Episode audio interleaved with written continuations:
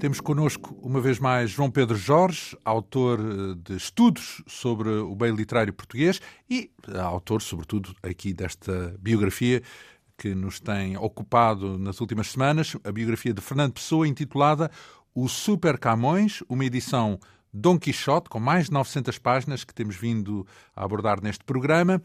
Na semana passada relembramos o ofício de editor que Fernando Pessoa ensaiou, mas que acabou por eh, não resultar. Muitas ideias, sim, mas com pouca aptidão para o negócio. São dessa altura os dois romances que tentou escrever, mas deixou a meio. Um em torno de uma personagem, Marco Alves, de certo modo um alter ego do próprio Pessoa, esse ficou a meio, e outro intitulado Reação, de contornos, enfim, mais relacionados com a política, mas que também não conseguiu concluir. Nesses anos da transição entre a monarquia e a república, a escrita de Fernando Pessoa focou-se mais em textos de crítica social e política, tendo como alvo, por exemplo, a monarquia, a igreja, a partir de certa altura também a república. Uma ideia comum ao longo do tempo foi o apego a um ideal, digamos, patriótico, demonstrado, por exemplo, na vontade de divulgar a cultura portuguesa, não apenas em Portugal, como na Europa. Evocámos também o tom irónico ou jocoso, por vezes até bem duro, nos textos de Pessoa, como nem mesmo hoje encontramos na imprensa mais virulenta. Um dos alvos mais frequentes na política foi o Partido Republicano, e em especial a sua figura de proa, Afonso Costa, alvo quase de chacota da parte de Fernando Pessoa, nada a ver, em suma, com aquela figura clichê do poeta discreto e anónimo. Aliás, o João Pedro refere no seu livro vários textos de Fernando Pessoa a fazer troça de uh, Afonso Costa. Em que contexto é que surgem esses textos? surge num contexto, é, é importante perceber, porque nós tínhamos estado aqui a, a, dizer que o Fernando Pessoa era um republicano ferrenho, não é? E de repente parece um pouco estranho que o Fernando Pessoa surja no fundo, a criticar de forma tão violenta num dos grandes representantes da República, não é? E isto tem a ver com uma, uma certa mudança no pensamento do Pessoa. Não era moda, em todo o caso, na época, usar assim termos fortes, em todo o caso? Uh, sim, era, era aliás. Uh, não era uma exceção, digamos assim. não era uma exceção. Eu julgo que também o próprio ambiente político que era um ambiente político muito conturbado, muito violento, também ajuda a explicar porque a é que também a linguagem também, eh, quer dizer, as coisas não são dissociáveis. Não, num ambiente violento é normal que também a linguagem acabe por se tornar mais violenta, não é? E no caso da Pessoa, ia explicar? No caso da Pessoa, tem a ver com a própria... O, o Pessoa era um republicano ferrenho antes da implantação da República, mas com a implantação da República em 5 de outubro de 1910 com a queda da monarquia e o exílio da família real, o Fernando Pessoa foi começando a mudar progressivamente. E isto eu julgo que tem que ver com a forma como a República eh, geriu essa transição. Foi talvez uma transição demasiado radical e abrupta, não é? Porque é verdade que nós sabemos que na altura não havia telemóveis, não havia telefones, nem nada disso, e, portanto, o anúncio da proclamação da República não chegou logo a todos os pontos do país, não é? Comunicava-se por telégrafo e, portanto, na província o surgimento Talvez da República semanas, não é? surgiu bastante mais tarde, não é? Uhum. Ou seja, foi chegando de forma diferente às diferentes regiões do país. Mas a verdade é que, assim que cai a, a monarquia, a República começa logo, o governo provisório começa logo a tentar a aplicar os diferentes pontos do programa republicano, que eram pontos radicais, muito radicais para a época. Ou seja, este governo provisório legislou a grande velocidade e introduziu logo, quis introduzir logo profundas mudanças institucionais e políticas, nomeadamente expulsão dos jesuítas e de todas as outras grandes eh, ordens religiosas, o encerramento dos conventos. O Afonso Costa, lá está, mandou a polícia prender os padres que fossem encontrados na rua de tal modo que no, próprio, no dia 10 de outubro, portanto, passado cinco dias da queda da monarquia, nós vamos encontrar na cadeia do Limoeiro 46 padres, no Forte Caxias 82 padres e no Arsenal da Marinha 233 freiras. Então, mas portanto, havia uma conotação de que a Igreja estava do lado da monarquia? Uh, sim, sim, não, suspeita? Uh, sim, porque uh, a República aboliu desde logo o ensino da doutrina cristã, e o juramento religioso nos tribunais e noutros atos oficiais, extinguiu as faculdades de teologia e direito canónico, instituiu a lei de separação entre o Estado e a Igreja, o país foi declarado livre de todos os cultos, o ensino do cristianismo foi proibido nas escolas e os bens da Igreja foram nacionalizados. Ou seja, o Afonso Costa, ministro da Justiça, proibiu inclusivamente a leitura nas igrejas das pastorais da Igreja que eram consideradas subversivas. Mas a República ainda instituiu, fez coisas que hoje em dia nos são uh, conquistas que já ninguém põe em causa, como a lei do divórcio, por exemplo. O princípio do casamento como um contrato de validade exclusivamente civil e que é suscetível de dissolução, não é?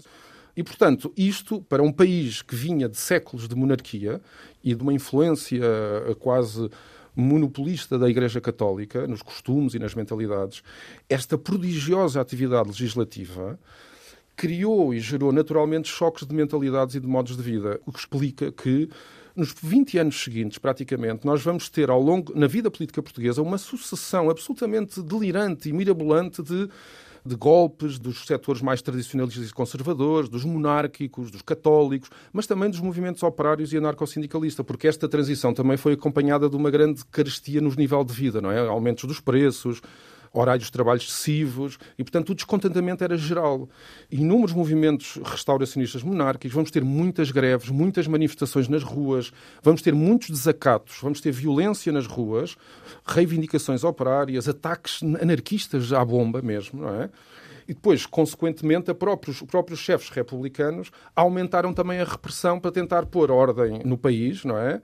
E, uma bola portanto, de neve. Uma bola de neve, assim. não é? Mas depois também, curiosamente, é, é também justo referir que, eh, segundo o historiador Luís Bigode Churão, este também foi um período marcado por muitas amnistias, por indultos, por comutações de penas, ou seja, também houve nesta altura, por parte da República, uma generosa tradição amnistiadora. Mas relativamente a pessoas que vinham de trás ou àqueles que a própria República castigava? Sim, relativamente àqueles que a própria República castigava. Para sim. pacificar. Provavelmente para, para pacificar. Para tentar sim, atenuar... Sim, sim, sim, sim, Ou seja, esta violência, esta anarquia, esta incapacidade também do próprio governo republicano cumprir muitas das suas promessas, foram desiludindo o jovem Fernando Pessoa relativamente à Primeira República. E explica, aliás, também que o Fernando Pessoa, nesta época, tenha sido, um, de facto, um poeta com uma produção absolutamente monumental de textos políticos e que faz do Fernando Pessoa, aliás, um caso à parte no, no, nos escritores da época, né? nos escritores e nos poetas. À é? escala uh, nacional ou à escala Não, não, global? à escala mesmo internacional, não é? Uh, qual é que é o poeta da época do Fernando Pessoa que pode ser aproximado em termos de produção política e de apetite também pela polémica ao caso do Pessoa. Nós não encontramos muitos poetas da época com esta... Digamos que é uma, uma parte da herança de Fernando Pessoa que é menos uh, valorizada quando teve um peso importante na prática, no dia a dia, pelo menos dele. Sim, aliás, o, o Fernando Pessoa começou, tornou-se conhecido inicialmente, sobretudo como um autor, como uma intervenção, comentador, como comentador político também, não só como um comentador cultural. Antes de é? aparecerem os seus primeiros Antes de aparecerem textos... os seus primeiros textos eh, literários. Sim, literários, sim.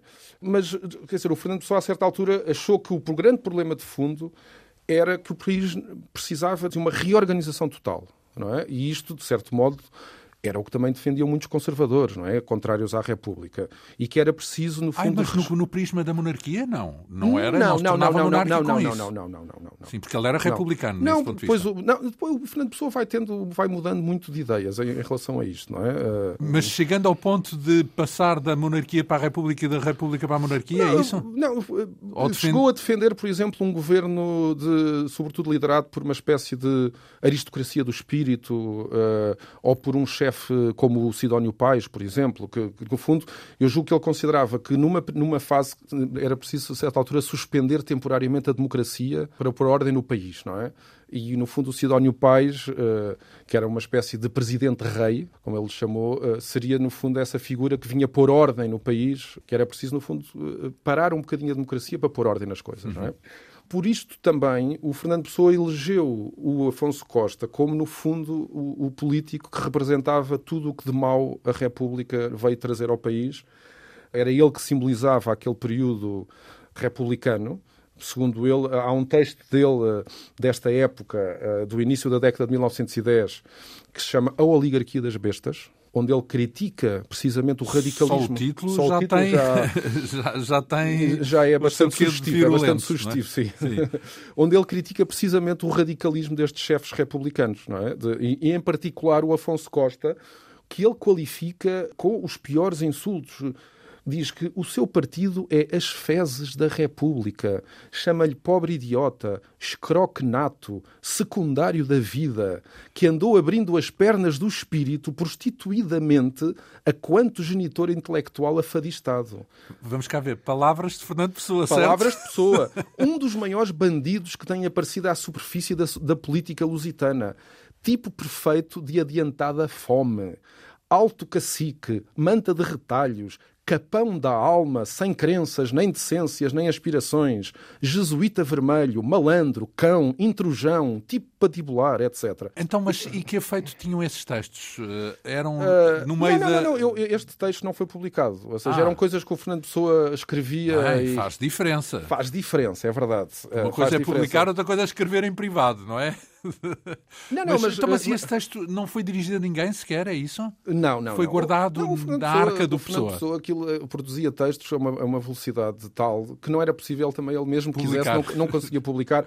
E, e, e, quer dizer, nem imagino que alguém publicasse este texto com este certo. tipo de linguagem, não é? Eu, eu julgo que o Fernando Pessoa lá no, Sim, na, mais sua, da esfera privada. na sua solidão. Pois. Não, repare, ele até, eh, mesmo alguns textos que hoje até se, alguns utilizam para o definir como racista, não é? Ah, quer dizer, eram textos, esses textos, não eram bem textos, não foram publicados, frases, é não foram publicados, ou seja, o Fernando Pessoa publicamente nunca disse nada de racista, não é? E, e isso também faz alguma diferença, Se não calhar é? por isso é que a figura pública dele é muito mais contida do que depois o que uh, manifestava nas, ao escrever lá sim, em privado, não é? mas o Fernando Pessoa publicou, isso sim, em 1915, um texto, embora assinando como Álvaro de Campos, que, viria, que era um dos seus heterónimos, dos seus Uh, os principais. Os principais, não é? Que vinha na sequência de um acontecimento curioso que foi no dia 3 de julho de 1915, o Afonso Costa, que era o líder do Partido Democrático e o mais que certo candidato a, a chefiar o novo governo da República, sofreu um acidente de viação num passeio de carro elétrico a caminho de Algés. Portanto, ele ia a caminho de Algés, num elétrico, e quando passavam na Avenida 24 de Julho, dá-se um curto-circuito no disjuntor que produziu um estrondo e um clarão. Ora, o Afonso Costa, que ia dentro do elétrico, convenceu-se de que estava a ser vítima do atentado à bomba, porque era, era frequente na, na, altura, não é? As bombas explodirem, etc. E ele convenceu-se que estava a ser vítima do atentado. E que o elétrico ia incendiar-se por completo. E o Afonso Costa precipitou-se imediatamente pela janela e saltou em andamento, o que, aliás, lhe valeu um traumatismo craniano. Ora, este caso depois, quando ele veio-se a perceber que foi afinal era um, era um curto-circuito, era um acidente. Foi explorado humoristicamente pelos adversários do Afonso Costa, porque demonstravam-se, de certo modo, a cobardia e a pusilanimidade deste líder. E, aliás, o próprio Afonso Costa serviu-se deste incidente para recusar temporariamente a chefia do governo. É? E em que só... sentido? No sentido de, bem, posto como aconteceu não, este... Ele estava, estava, estava com um traumatismo craniano, ah. fragilizado, etc. E, e, ele adiou a, a subida ao poder. Mas o Fernando Pessoa, quando soube deste caso, este episódio, resolveu enviar para o jornal A Capital, em 6 de julho de 1915, mas pela mão do seu heterónimo Álvaro de Campos, uma carta que dizia o seguinte: Passo em branco sobre a atribuição de futurismo que nos pretendem lançar. Portanto, futurismo em relação ao Orfeu, porque nesta altura, isto é na altura em que surge a revista Orfeu. Portanto, passam em branco sobre a atribuição de futurismo que nos pretendem lançar. De resto, e aqui é que vem a, a, a, frase demolidora do Fernando Pessoa, de resto, seria de mau gosto repudiar ligações com o futurismo numa hora tão deliciosamente mecânica em que a própria providência divina se serve dos carros elétricos para os seus altos ensinamentos. Portanto, basicamente, uh, o futurismo que estava associado à, à, tecnologia e aos avanços tecnológicos, portanto, ele diz que, Afinal, no fundo, pois. que a própria providência divina tinha servido os carros elétricos para os seus altos ensinamentos. Então, mas do, ele não chega a referir eh, o, o nome de Não, Afonso... repare, não, isto é no contexto em que isto foi dias depois de acontecer este acidente e estar toda a gente a gozar com o Alfonso Costa, não é? Isto era claramente, quando ele diz se serve dos carros elétricos... Já está a referir claramente, não é?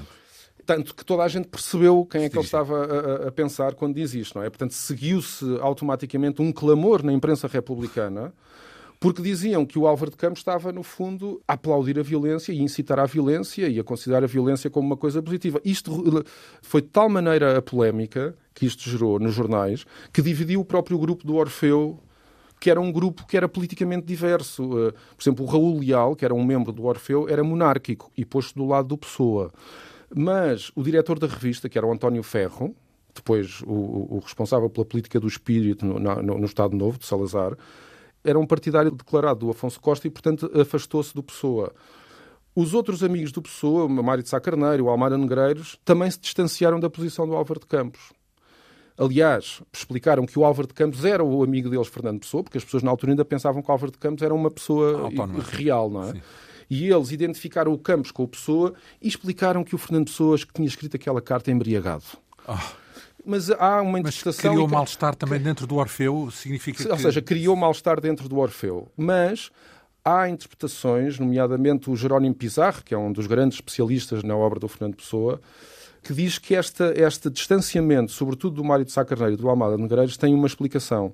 É que na altura, nesta altura, havia, uh, havia um movimento chamado Movimento da Formiga Branca, que era uma organização radical da esquerda republicana, que tinha sido semi-clandestinamente criada pelo Partido Republicano Português. Durante a monarquia? Não, não, foi criada já na, já, já na, República. Portanto, uh, este movimento, a Formiga Branca, tinha como missão ser uma espécie de guarda pretoriana ou uma espécie de polícia política que zelaria pela segurança dos líderes republicanos, nomeadamente do Partido Democrático, ao mesmo tempo que vigiava e controlava os opositores. Ora, dizia-se que alguns integrantes deste grupo paramilitar, ligado ao Partido eh, Republicano, tinham ido à procura do Pessoa nos cafés onde o grupo do Orfeu se reunia. Para agredir ou para o para, atentado? Para prova provavelmente não seria por boas razões, não é? Mas e que só depois tipo, de caça. Sim, caça. tipo caça, não é? E, e, e, que só depois dos amigos o terem denunciado e se terem e dito que ele, que ele estava, estava embriagado e desculpar o amigo é que o, ah, aparentemente então o que está a dizer é de perigo. Alguns poderão ter eh, manifestado essa, essa hum, desvalorizado no fundo o texto para Com o proteger. o objetivo de proteger o Fernando Pessoa, exatamente. Sim, esta é a opinião. Ele, Sim, ele não esta estava... é a opinião do Jerónimo Pizarro. O Jerónimo Pizarro acha que esta. Porque no fundo era uma, uma, uma, foi uma espécie de deslealdade destes amigos tão próximos do Fernando Pessoa, como o Mário Mas se calhar bem intencionados. Mas provavelmente bem intencionados, porque se dizia que os elementos do Orfeu estavam a ser vigiados, Pela controlados e ameaçados por este movimento da formiga branca. Há uma carta inédita do, do Pessoa que revela que o, o Pessoa ainda quis, apesar de tudo, ser, eh, repetir o seu insulto Uh, mas que terá sido impedido pelos amigos de temendo, Verdade, temendo queria continuar. Queria continuar, Fernando Pessoa queria continuar. Uh, e lá acalmaram, é isso? Uh... Então, mas ele nunca deixou, nessa altura, de produzir textos políticos, digamos assim? Não, aliás, ele, aliás, o Fernando Pessoa não deixou de escrever sobre o Afonso Costa. Eu trazia aqui um verso de 1916, portanto, já depois disto, em que ele diz, ora porra, nem o rei chegou, nem o Afonso Costa morreu quando caiu do carro abaixo e ficou tudo na mesma, tendo a mais só os alemães a menos. E para isto se fundou Portugal.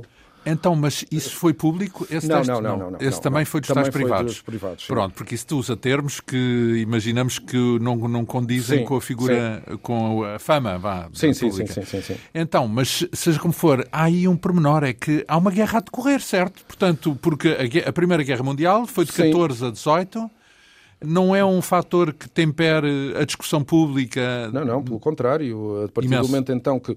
Repara, quando começa a guerra, a grande discussão é Portugal deve entrar na guerra ou não.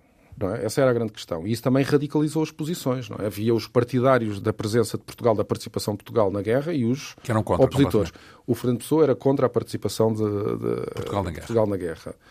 Uh, aliás, porque o Fernando Pessoa, nesta altura, até tinha uma certa admiração pelos alemães, pelo paganismo alemão, em termos culturais. É? Mas, claramente, não só uh, o eclodir da guerra, como depois a participação de Portugal na guerra, tornou este ambiente político ainda mais uh, exacerbado. É? Exacerbou ainda mais o, ambiente político e tornou as posições ainda mais violentas. Bem, é? pior ainda, e podemos imaginar quando houve o, o desastre militar da expedição portuguesa. Sim, sim, isso foi, foi, foi terrível. Sim, é? sim, sim, sim, sim, sim. Isto, quer dizer, era um ambiente político de facto muito difícil e eu julgo que e era também um momento político que não era nada convidativo a uma pessoa ter uma posição moderada. Calma. Pois. Ter moderada, não é? Pois. Isto era não havia cinzentos, não é? Ele nessa altura vivia de quê? Porque não estamos a falar, não está a editar, certo?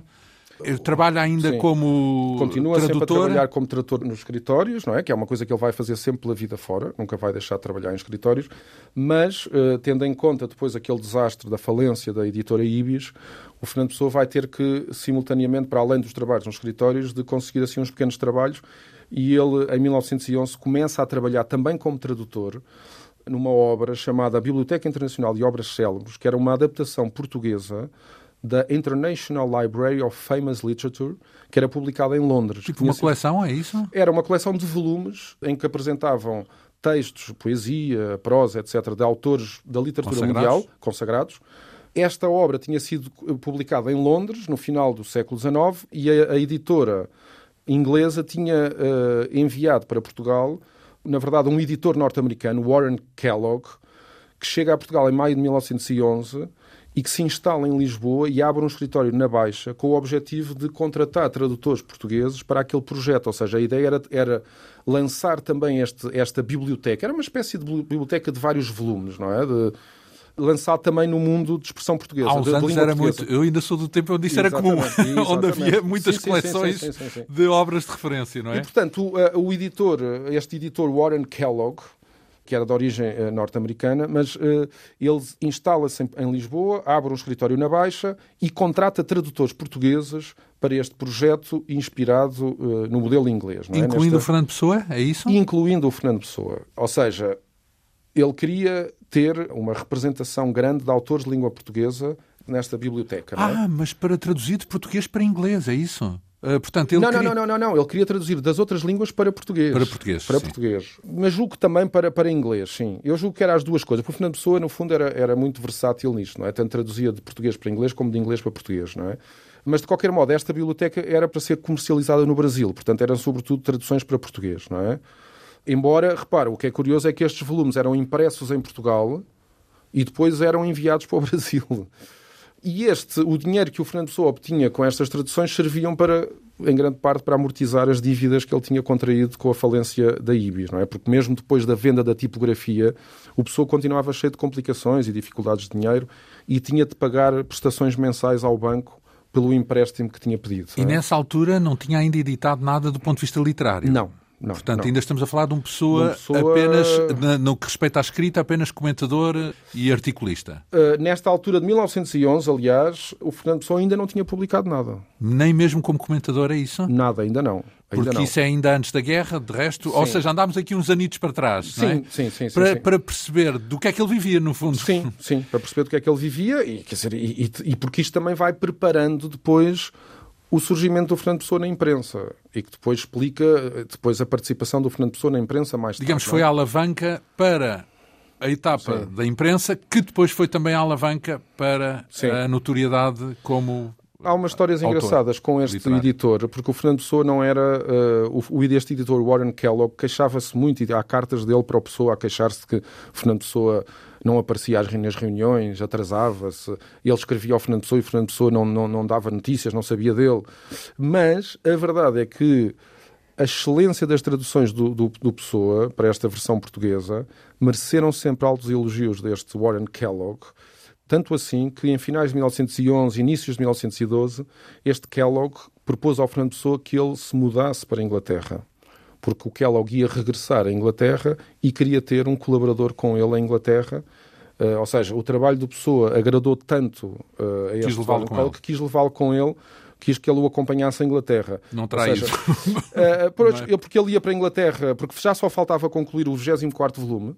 O Kellogg ia mudar-se para Londres, ia terminar ali o trabalho editorial e precisava de alguém nativo em português mas com grandes conhecimentos da língua inglesa para o ajudar a finalizar então este projeto. E o Pessoa era o assistente perfeito, apesar dos seus atrasos, dos desaparecimentos, etc. Mas era, na verdade, uma oferta para um período de seis meses de trabalho, mas era uma oferta aliciante por vários motivos, que era não só incluía o pagamento da viagem das despesas em Inglaterra, mas, sobretudo, era uma oportunidade para o Fernando Pessoa, e o Fernando Pessoa, nesta altura, uh, sonhava muito com a ideia de se tornar um poeta inglês, um autor inglês, ou seja, era a oportunidade do Fernando Pessoa, estando em Inglaterra, e ainda por cima como um editor como Warren Kellogg, que teria certamente vários contactos no mundo editorial inglês, no fundo era a oportunidade do Fernando Pessoa se eh, mudar para a Inglaterra e se tornar um autor inglês e, inter... e mais internacional, não é? Só que Contra todas as expectativas, uh, e apesar de estar cheio de dívidas, o Fernando Pessoa acabou por recusar a proposta do editor. Ninguém sabe ao certo as razões que levaram o Fernando Pessoa a recusar a oferta do editor.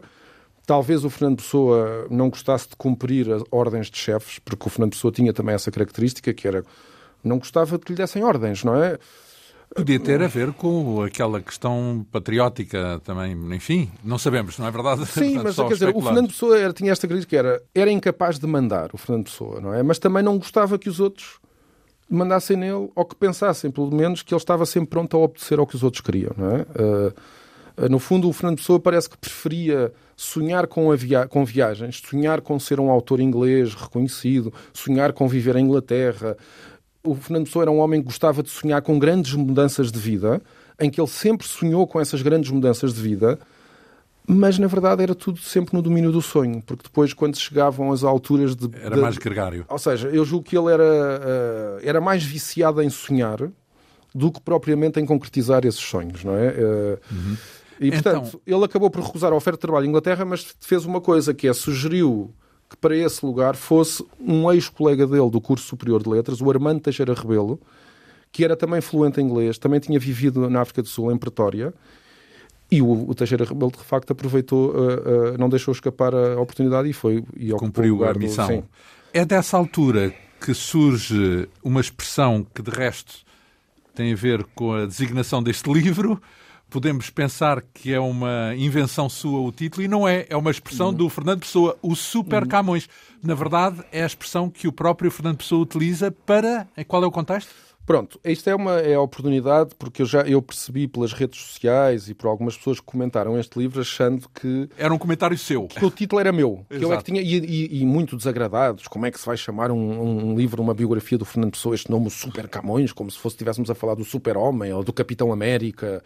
Mas a verdade é que o termo é mesmo do Fernando Pessoa e surgiu nos primeiros meses de 1912, portanto, depois desta experiência com este Warren Kellogg, em que o Fernando Pessoa escreveu uns artigos densíssimos uh, onde ele vai anunciar o aparecimento do Supra Camões. Na verdade, o termo exato e rigoroso era Supra Camões, é? mas nós podemos modernizar como Super como Camões. Super Camões. E o uh, Supra Camões era o quê na mente dele? Uh, ele, ele, explicou isso publicamente ou foi um dos tais textos? Não, foi nos tais textos. Este sai um primeiro texto em, em abril de 12, numa revista do Porto, A Águia, que é uma revista muito importante do século XX português.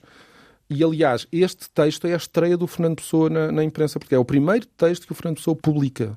Não é? Uh, a revista Águia tinha sido fundada em 1910 e acabou por ser o órgão de um movimento muito importante também, uh, que é o movimento da Renascença Portuguesa, ligado ao Teixeiro de Pascoais, ao saudosismo, uh, esta ideia de que a produção cultural devia ser originalmente portuguesa, esta ideia de que deveríamos atenuar e, esquecer as influências das outras culturas, devíamos encontrar uma expressão cultural que fosse genuinamente portuguesa, que fosse ao encontro das tradições e dos costumes portugueses, aquilo que fosse genuinamente e especificamente português. Daí esta ideia de que a saudade, a palavra saudade, era aquela palavra que não tinha tradução noutras línguas, era uma palavra. Aparece só... nessa altura, é isso? É, é, exatamente, aparece nesta altura. Não é? Este movimento da Renascença Portuguesa incluía o Teixeira de Pascoais, o Jaime Cortesão, o Leonardo de Coimbra, etc. Não é? era uma, foi um movimento momento muito importante a que o Fernando Pessoa pertenceu neste início, porque o Fernando Pessoa também defendia que era necessário encontrar uma literatura que não sofresse essas importações culturais dos estrangeiros, não é? E é nesse sentido que ele depois refere o Camões, é exatamente, isso? Exatamente, Alguém seja... que, de modo próprio, consegue impor uma sim, cultura sim. portuguesa. Ou seja, este artigo se chama A Nova Poesia Portuguesa Sociologicamente Considerada que era uma coisa também inovadora na altura. Esta sociologia era uma ciência nova, não é? Em Portugal não havia qualquer tradição de produção de sociologia. E ele publica este livro, este texto, é? na Águia, a nova poesia portuguesa sociologicamente considerada, em que ele anuncia pela primeira vez o advento de um supra Camões, não é? Porque ele considerava que este movimento da Renascença Portuguesa e, a, e, a, e a, o surgimento de uma série de poetas que estavam a despontar na época e de pensadores, no fundo, indicava-lhe que Portugal estava a maturar um Camões. Estava, estava a começar a entrar num período de, cultural de grande esplendor artístico. como na Grécia de Péricles, como no Portugal de, de, mesmo de Manuel no caos? Ou ainda sim, não sim, estávamos sim, no caos? Não, não, não, no caos, mesmo no caos. Portanto, Porque normalmente o que acontece é o contrário. É quem uh, vive o caos acredita que está tudo perdido, não é? Pronto, mas é, é esta, o, o, Fernando Pessoa neste texto é faz uma espécie de, dessa... estudo, de estudo comparativo Uh, no fundo, Sociologia da Literatura, em que compara Inglaterra, França e Portugal, e ele vai, vai demonstrar que nos períodos, por exemplo, em Inglaterra e em França, em que surgiram os grandes, os poentes da, da literatura desses países... Foi no meio das convulsões. Esse período de maior originalidade cultural antecede um renascimento político do país, um renascimento nacional. Não é? Ou seja, como se a cultura fosse, na verdade, o grande motor do renascimento de um país, não é? Da reorganização de um país. Mas sugere mais, sugere que com isso aparecerá um grande vulto. É Exatamente. Ele, não, ele, ele, está a falar de si próprio nesse momento? Não. Há aí uh, vaidade? Uh, pronto, essa é uma das grandes questões que foi, que foi sempre levantada se já estava esta ideia de a anunciar-se a si próprio. que este aparecimento do Super Camões, que no fundo era no fundo anunciava, era aquele tipo que vinha anunciar, mais uma vez uma espécie de Messias que via anunciar para próximo uma renascença extraordinária de Portugal e é impossível Se não, não é vero não... é bem trovado, ou seja, é, pode, ele nunca pode não disse, ter falado de si próprio, disse, mas encaixou bem no papel. Encaixou bem. E a verdade é que se ele também não pensou, a verdade é que acabou por se concretizar, porque hoje em dia o Pessoa é um, ah, autor, é um autor que tem uma, um alcance internacional de tal forma, quer dizer, que no Camões nunca teve, não é? Uh... Sim, mas mesmo pregando na Ode Marítima e em tudo o que representa, o lugar onde estão, sim. estão no mesmo sítio neste momento. Exatamente. Os dois. Sim, sim, Portanto, sim, sim, sim, nos Jerónimos, não é? Portanto, uh, tornou-se um ícone contemporâneo da cultura portuguesa, isso não há dúvida Exatamente, nenhuma. e é, na, na, verdade, hoje em dia é, o, é um dos grandes, juntamente talvez com o José Saramago, são os dois autores que têm mais uh, projeção, mundial. projeção mundial, sem dúvida. Tudo. E nós ainda não sabemos, porque eu julgo que o Fernando Pessoa ainda não esgotou, porque ainda há coisas para, para conhecer do Fernando Pessoa naquela área marca e nós não sabemos ainda Mas o que é que vai continua ser. Continua a fascinar, pronto. Continua a fascinar. E, e, e, e, depois, por outro lado, o Fernando Pessoa não era só um, um, um super Camões, ele era de facto um super poeta, até porque era, ele era uma espécie de máquina produtora de textos e de poesia que tinha uma capacidade enorme de captar os diferentes modos de ser da alma humana, não é? Uh, e isto só tem uma explicação, é que o Fernando Pessoa, aquilo que o Fernando Pessoa diz nos seus textos, hoje ainda nos diz alguma coisa, não é? Quer dizer, o Fernando Pessoa não teria esta projeção se as pessoas não percebessem nos textos dele algo que nos diz algo sobre nós próprios também, não é? Então, e essa, esse anúncio público do Super Camões na tal revista gerou algum impacto? Teve algum impacto? Teve um grande impacto porque, sobretudo, aqueles intelectuais mais racionalistas, digamos assim, estou a pensar, por exemplo, no António Sérgio, que acharam que isto era um, era um delírio, esta ideia de apresentar, vir com uma, com uma profecia, falar do advento de um, de um Messias da literatura, que era uma coisa absolutamente delirante e que, no fundo, reproduzia alguns dos vícios da cultura portuguesa, não é? Que era agarrar-se a coisas que não são palpáveis. Sebastiânico.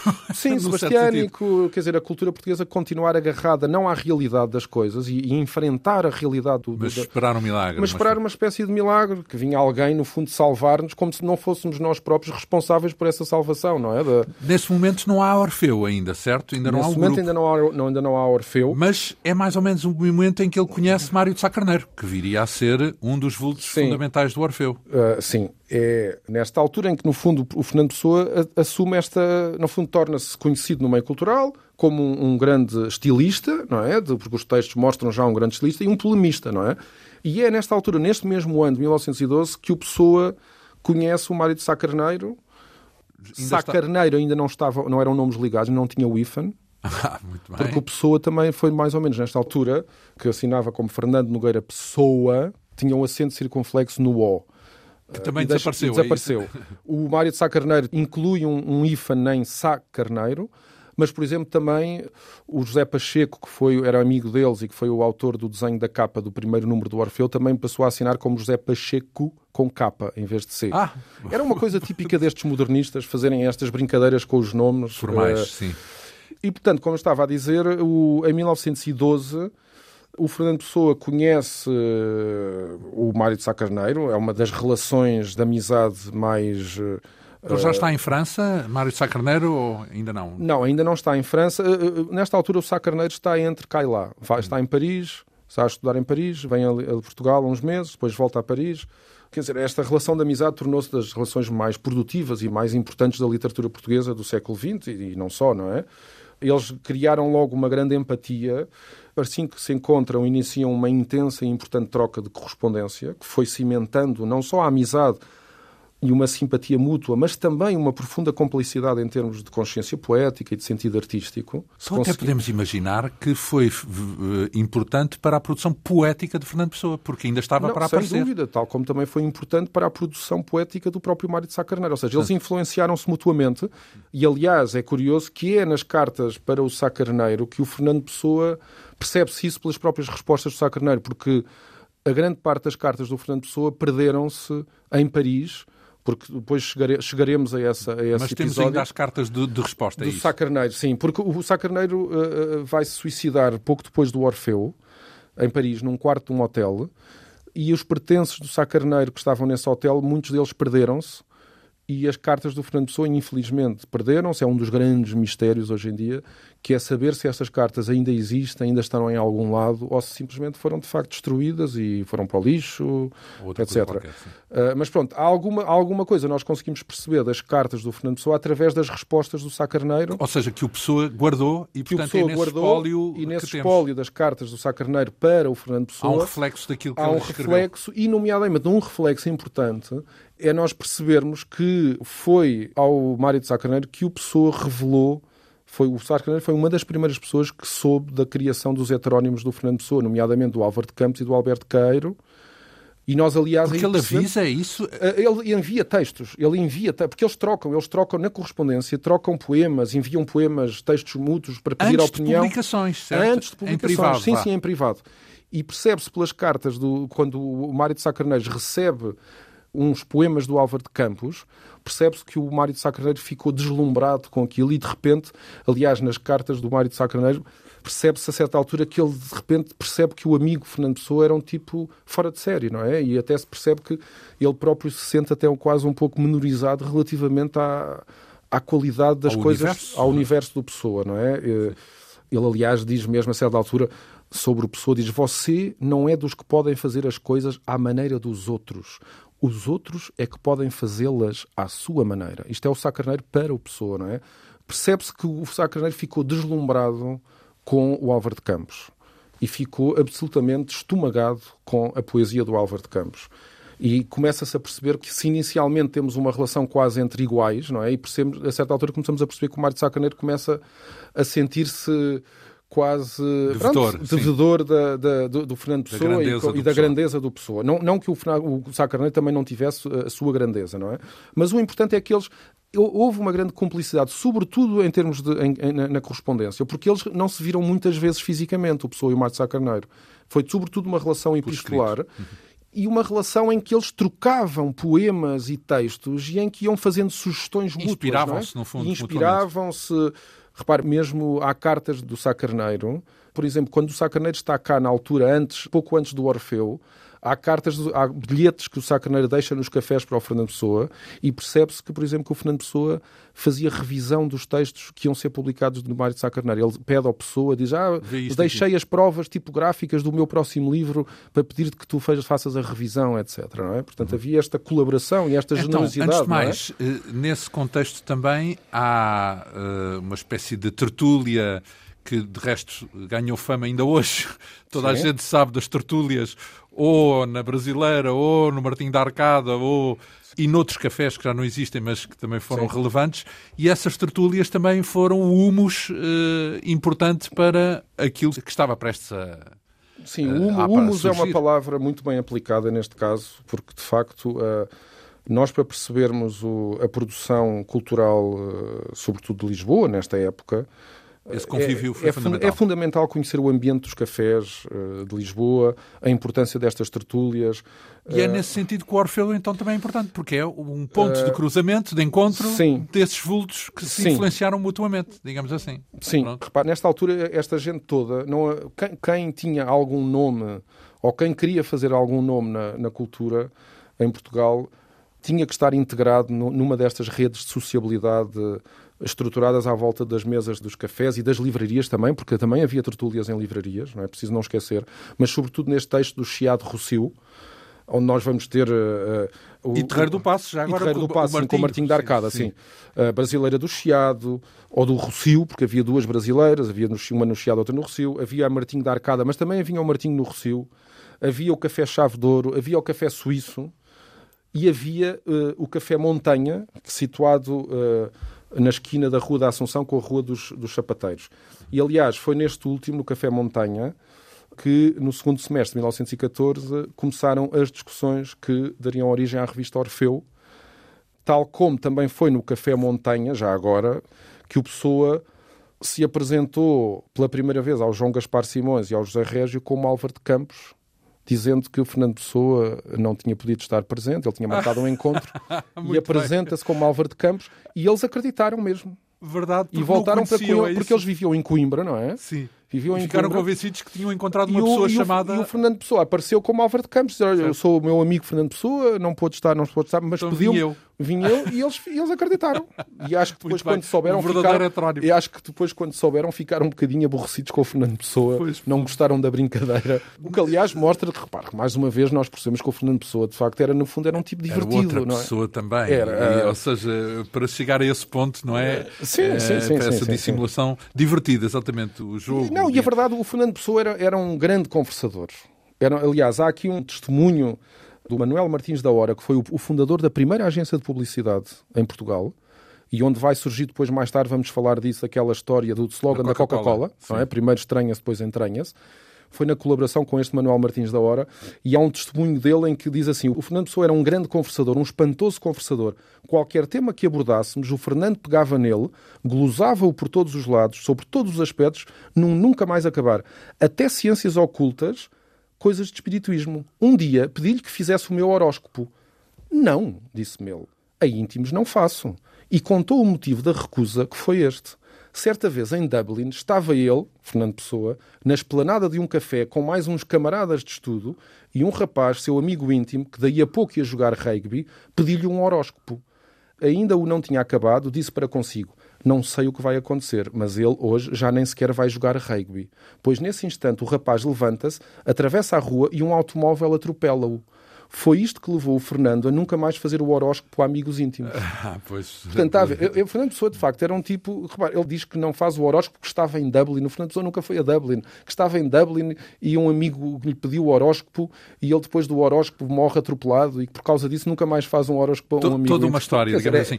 Eu queria fazer aqui um parênteses, porque Sim. estamos a falar do Orfeu e de uma forma sucinta era interessante Sim. dizer o que é o Orfeu, porque hoje, quando vamos à Brasileira do Chiado, vemos lá a famosa Sim. pintura, está a figura de Fernando Pessoa, em cima da mesa está o Orfeu 2, uma revista que só teve dois números, dois números o que é inacreditável, não é? Porque teve... pela influência que teve, apesar de haver Teve dois números e sobreviveu o metade do terceiro número, que nunca foi publicado. Pronto. Mas pensou-se. Uh... Mas o que é incrível é uma publicação que teve duas edições apenas, como talhou e como influenciou foi a essa... cultura portuguesa dúvida, durante um século, quase, não é? Sem dúvida, talvez a revista mais importante do século XX. Pronto, é? o que é incrível.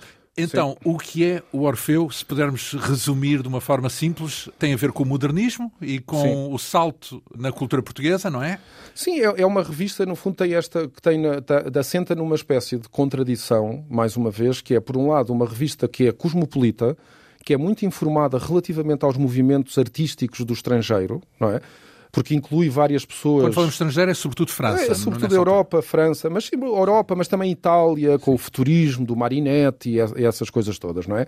Ou seja, é uma revista que simultaneamente moderna, mas também simultaneamente que procurava ser identidade, ser também genuinamente portuguesa, não é? Tentar fazer esta síntese perfeita de uma grande informação relativamente ao que está a ser feito na Europa em termos artísticos, não é? As grandes ideias que circulam em termos intelectuais e artigos, mas simultaneamente e depois aplicá-las e dar-lhes uma, digamos assim, uma forma renovada, uma porque, forma renovada porque, e, especificamente porque, portuguesa, porque não é? é modernista, não é? Portanto, não se trata sim. de repescar a tradição cultural portuguesa, mas sim de a renovar, não é? De a renovar, sim. De a empurrar para a frente. De empurrar para assim. a frente, mas continuando a ser especificamente portuguesa, mas sem, adotando sem... ideias uh, que já circulam universais, uh, universais não é? E, e juntava vultos uh, muito relevantes, porque acabou por uh, juntar não só Fernando Pessoa, também Mário de Sá Carneiro, sim, uh, Mário de Sá Almada, Negreiros, Almada Negreiros, vários sim. pintores, Santa Rita, pelo menos. Uh, sim, o Santa ideólogos. Rita, o António Ferro, o Luís de Montalvor, Raul Leal, o Ângelo de Lima, que era um poeta que estava internado em Rilhafoles, uh, que era, tinha problemas psiquiátricos. Uh, e isso eles juntaram-se sobretudo a partir de tertúlias ou foi sim, à distância foi, por foi correspondência? De, foi tertúlias, mas também através de correspondência. Há muita correspondência que sabem que, de, sobre os, os, preparativos desta revista e, aliás, há correspondências do Pessoa para vários autores, inclusive é para espanhóis, a dar conta do surgimento desta revista que ia renovar a cultura portuguesa, etc. Mas há uma, já agora aproveito, um dos cafés que eu referi agora, o Café Montanha, que foi uma onde também se deram as discussões que deram origem à revista Orfeu, mas depois esta gente circulava em vários cafés. Portanto, a discussão sobre o Orfeu fez no Café Montanha, fez na Brasileira, fez no, no Martim, etc. Não é? Mas há, este Café Montanha eh, eh, lembra-me aqui um episódio muito engraçado que uma das pessoas que frequentava este Café Montanha era um jovem chamado Francisco Peixoto de Bourbon, que conheceu Pessoa, tornou-se muito amigo do Pessoa. Era, na altura, um jovem estudante de agronomia eh, que conviveu a certa altura muito com o Fernando Pessoa, tornou-se também muito amigo da família do Fernando Pessoa. E ele, eh, nesse convívio, conheceu, portanto, muitas facetas do Fernando Pessoa. E há, mais tarde, muitos anos mais tarde, o Francisco Peixoto de Bourbon, já velhote, começa a publicar uns artigos no jornal Cidade de Tomar, mas também em Estremoz, no jornal de Estremoz, uma série de artigos que depois até foram coligidos em livro, evocativos da memória do Fernando Pessoa. E há um, um, um artigo neste, no jornal da Cidade de Tomar, de 15 de julho de 1983, onde ele faz este segundo testemunho. Um dia, por parte dos componentes da tertúlia, da tertúlia do Café Montanha, fomos para um bordel da Rua do Ferragial. Fernando Pessoa não nos acompanhou. E com surpresa minha, vinha descobrir que frequentava o dito bordel e até nele tinha uma apaixonada. Ora, tornou-se visível que, se nos tivesse acompanhado, se descobriria parte da sua vida privada, e esta última, para Fernando Pessoa, era sagrada e não devia ser violada, assim como respeitava a vida privada dos outros e nela, de forma alguma, se imiscuía, também não suportava que lhe devassassem a sua. Portanto, tinha uma prostituta, se eu percebi bem? Uh, aparentemente, sim. Uh, se é verdade o que o Francisco Peixoto de Bourbon diz, quer dizer, ele conhecia Uh, o meio. O meio, não é? Também é verdade que também não percebemos se, no fundo, o Peixoto de Bourbon queria, no fundo, desfazer esta ideia de que o Fernando Pessoa era homossexual. Porque, na, na época, Repare, no Café Montanha também passava o António Boto, o Raul Leal, que eram conhecidos homossexuais. E nós sabemos como é que são as más línguas. A partir do momento em que nós nos sentamos à mesa com homossexuais, muitas vezes dizem-nos logo, olha, que ele também é homossexual. Então, mas é aí que reside a, a ideia de que Fernando Pessoa era homossexual? Uh, não só, há, há vários... Há vários, há várias interpretações. Há textos onde se dá a entender que o Fernando Pessoa tinha tendências homossexuais, etc. Mas... Bem, convenhamos que para um homem complexo como Fernando Pessoa, com os heterónimos que tem, não era de admirar que um dos heterónimos, pelo menos, não me, até pudesse não, ser. A mim não, Portanto, me, não me surpreende nada, não era, porque, porque, porque sobretudo, a diversidade estava, uh, residia dentro da, da pessoa, não é? Repare, do o, pessoa. O, o Fernando Pessoa, pessoa uh, uh, mudava frequentemente de quarto. Estava sempre a mudar de residência. E isso também tinha, de certo modo, porque nunca ninguém ia à casa do Fernando Pessoa. O Fernando Pessoa não convidava ninguém para ir aos seus quartos e às suas casas. O Fernando Pessoa, de facto, tinha uma grande. Eh, era muito cioso da sua privacidade e intimidade. E, portanto, é muito difícil nós sabermos o que é que, de facto, como é que era essa vida íntima do Fernando Pessoa. E eu, para uma pessoa com este tipo de personalidade, a mim não, não me custa nada aceitar a ideia de que o Fernando Pessoa poderia ter uma prostituta num bordel e que não quisesse que ninguém soubesse disso, não é? Agora, também é possível que o Francisco Peixoto de Bourbon, porque sabia, porque há, neste mesmo texto, o Francisco Peixoto de Bourbon diz que havia pessoas que lhe diziam a ele, Peixoto de Bourbon, que não era de todo homossexual, dizia: então, ainda te dás com os sodomitas? Ainda vais ao café dos homossexuais? E, portanto, havia esta, pronto, esta maledicência, lugar comum, vá, este lugar comum, não é? E... Então, isso tudo no Café Montanha, certo? Isto Na tertúlia do Café Montanha. No, no, no, Café Montanha. Essas tertúlias, estávamos aqui a tentar perceber qual era a relação entre esse meio social e eh, a origem do grande movimento do Orfeu até porque daqui a nada vamos terminar a nossa conversa por sim, hoje e sim. já está bem de ver que regressaremos aqui para a semana. Sim. Se calhar iremos detalhar aquilo que foi o Orfeu, o Orfeu e o contributo de Fernando Pessoa dentro, dentro do Orfeu, dentro nomeadamente do Orfeu. Uh, em que surge logo no primeiro número o Opiário, que é, que é um texto, logo assim, um poema do Álvaro de Campos, que vem do Oriente e é um viciado em ópio, não é? Mas é a revelação de Álvaro é de Campos, é, é revelação Ou seja, do Álvaro o primeiro, de Campos. O primeiro, é primeira, texto público. É o primeiro texto público em que aparece o Álvaro de Campos. Então, mas antes disso, teve que se formar na cabeça de Fernando Pessoa a figura de Álvaro de Campos. Digamos que há uma gênese que... Uh no texto já aparece feito, não é? Teve que maturar sim, sim,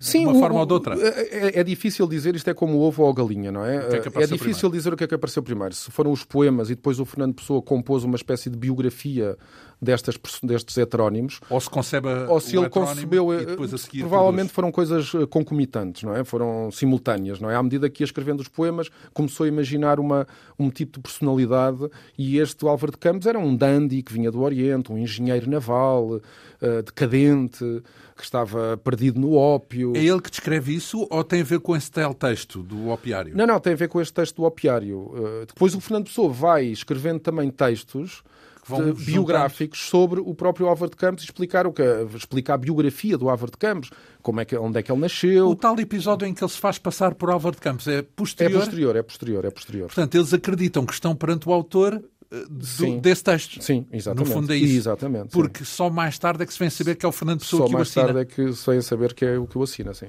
Pronto. Repara, estas são pessoas que vêm de Coimbra. Sim. Provavelmente em Lisboa já havia muita gente que sabia que o Álvaro de Campos não era, era o Fernando Pessoa. Mas para uns jovens que estavam viviam em Coimbra, que... chegaram aqui provavelmente ainda não, e não sabiam. devia fazer parte do tal jogo. Enfim, tudo isto sempre com a mesma conclusão em pano de fundo, a da multidão que reside num só Sim. homem, digamos assim, as muitas pessoas de pessoa, porque estão constantemente a irradiar, digamos assim, essas uhum. figuras, ou nos seus textos, ou nos testemunhos que fazem dele, à volta dele, ou, evidentemente, na obra literária.